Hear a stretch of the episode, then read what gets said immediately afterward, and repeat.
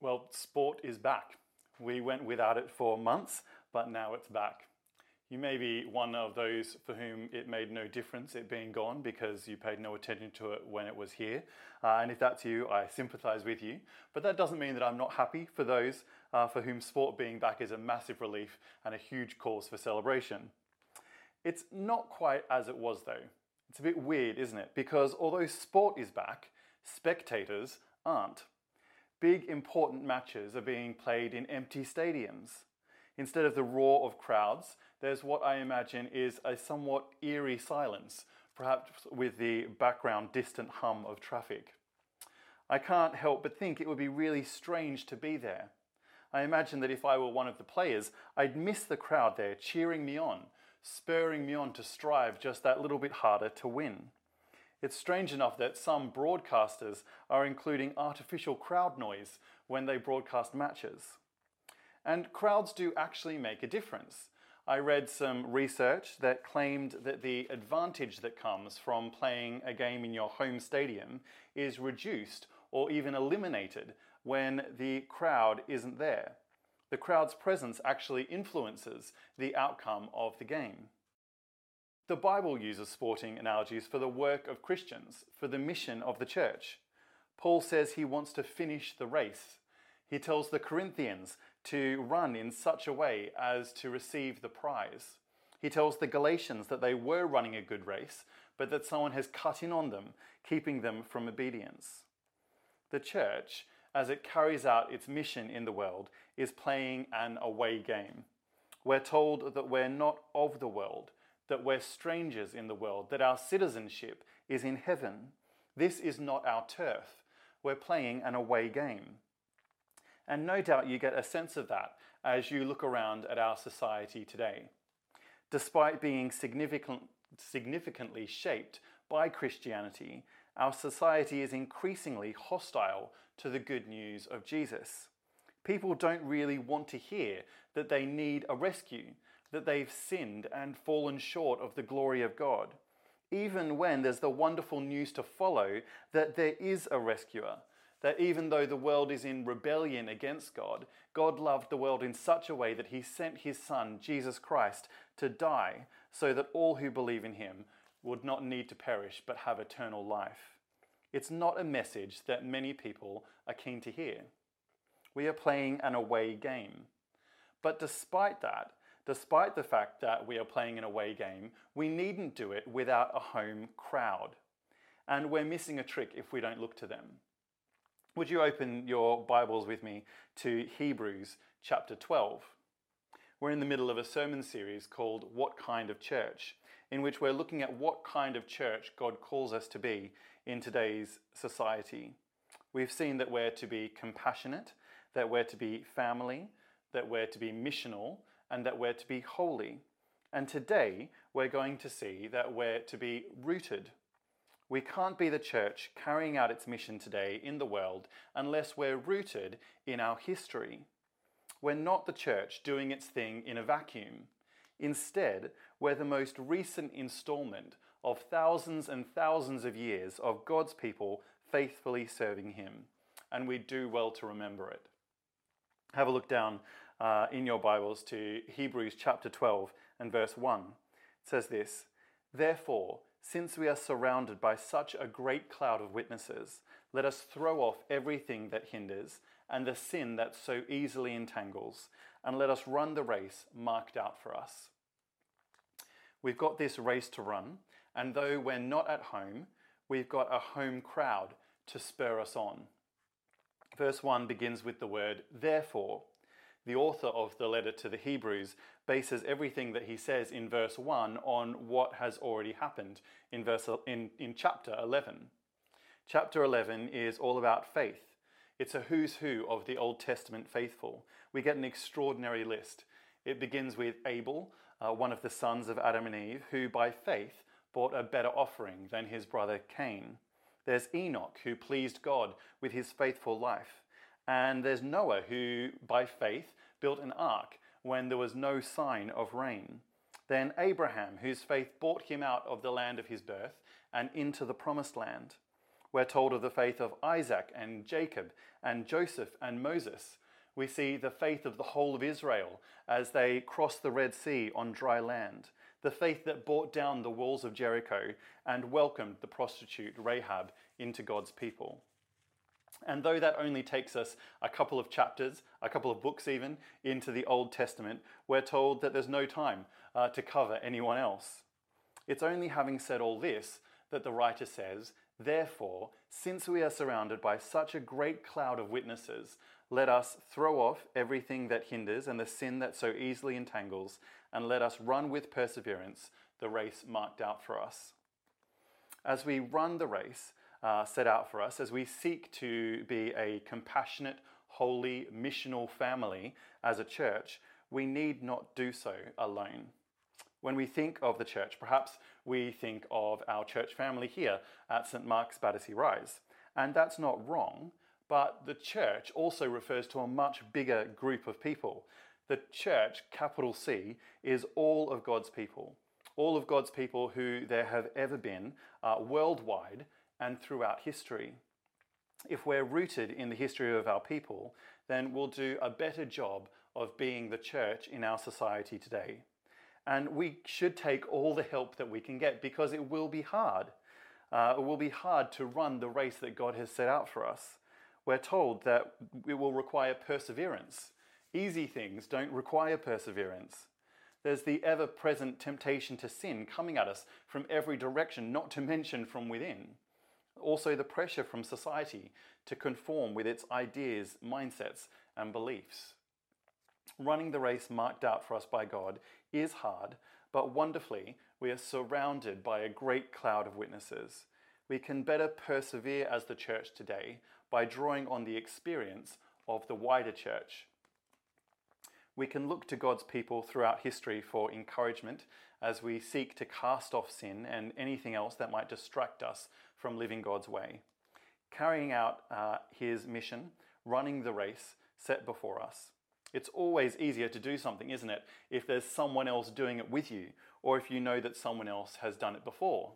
Sticking with the running analogy, if you're a runner and you're training to uh, run further or improve your time, it'll spur you on if you have your, your Strava app or whatever you use on your phone that shows you the runs of your friends and the times that they've got. If they can do it, then I can do it. One might say, but people have come such a long way since then. Uh, the world is completely different now. How can looking back at them uh, help me today? One might say that, but I'd say, have things changed so much? Could someone not draw encouragement today from a civil servant doing his best to live out his faith while working for a government that doesn't acknowledge his God, where some think ill of him uh, because of his faith. That's a pretty accurate description of Daniel, who lived to about 2,600 years ago. Some of his contemporaries, Shadrach, Meshach, and Abednego, are absolute heroes of mine when it comes to standing up for your faith in, pub- in a public context. We are playing an away game, but we don't need to do so uh, without a home crowd. Since we are surrounded by such a great cloud of witnesses, let us throw off everything that hinders and the sin that so easily entangles, and let us run with perseverance the race marked out for us. How can we take advantage of these witnesses, though? How can we be rooted in the history of God's people? Well, we need to read our Bibles.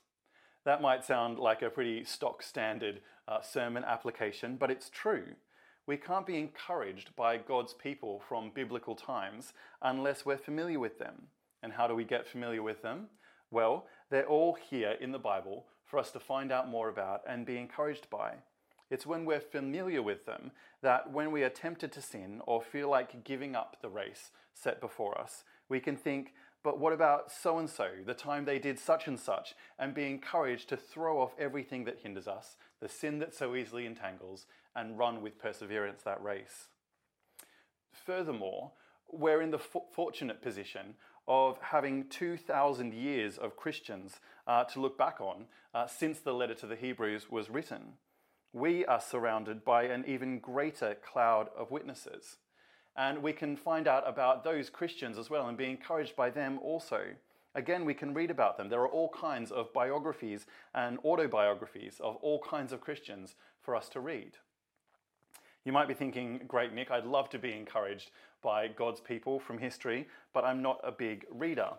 And that's okay. While I was uh, preparing this sermon, I was feeling judged by this big, uh, weighty biography of Jonathan Edwards. Uh, he was a, a, a theologian and, uh, and pastor in the 1700s. This book has been sitting judging me from my bookshelf for about four years unread. And looking at it this week, thinking about the fact that we should be encouraged by people from history, I was still unconvinced that I was going to read it. And so I started listening to it uh, on an audiobook. And I'm now uh, one third of the way through. And finding out more about his life has encouraged me in, in lots of ways, like encouraging me to pray more, encouraging me to think about God more. If 18th century American theologians aren't your thing, and let's face it, they quite possibly may not be, there are any number of other Christians uh, to choose from. What about uh, Brother Andrew, who smuggled Bibles uh, across the Iron Curtain when it was illegal to do so? Or, or Corrie ten Boom, whose family sheltered Jews and who survived Nazi concentration camps uh, along with her faith? Or what about uh, uh, Stephen Lungu, who uh, was converted in a Christian tent meeting in Zimbabwe, which he'd originally shown up to bomb as a member of a gang? I'm gutted that I can't find my copy of a book called Warriors of Ethiopia um, about Ethiopian evangelists and missionaries uh, who took the, the gospel to parts of southern Ethiopia that hadn't heard it before in the last century. And that's not to mention uh, the likes of Elisabeth Elliot, uh, William Taylor, Martin Luther, Martin Luther King Jr., and you can go way further back than them. I'm pretty sure I heard recently that someone in our church family was reading Augustine's Confessions, uh, written in the fourth century. We are surrounded by a great cloud of witnesses, and that's motivation for us to resist sin and run the race set out for us as the church. Their faith is an encouragement for us to persevere. Why not make it a goal this summer to get to know one of God's people from the Bible better so that you can be encouraged by them? If you're really keen, uh, why not commit to getting to know a Bible character and a Christian from the last 2,000 years as an encouragement for you to persevere? One thing to say though, as you begin, is that no matter who you choose, they won't be perfect. This crowd of witnesses will encourage us uh, to persevere, but they are only human. They all had blind spots. They'll all have thought the wrong thing at times. They'll all have done the wrong thing at times. Be encouraged by them without idolizing them because they are only human. One thing, uh, among others, that they should do is to point us to Jesus. They can encourage us, but only Jesus can save us. Their faith can encourage us, but we look to Jesus for salvation. That's why the writer to the Hebrews doesn't stop at the end of verse 1 of chapter 12, but goes on. Therefore, since we are surrounded by such a great cloud of witnesses, let us throw off everything that hinders and the sin that so easily entangles, and let us run with perseverance the race marks, marked out for us, fixing our eyes on Jesus, the pioneer and perfecter of faith. For the joy set before him, he endured the cross, scorning its shame, and sat down at the right hand of the throne of God considering him who endured such opposition from sinners, so that you will not grow weary and lose heart.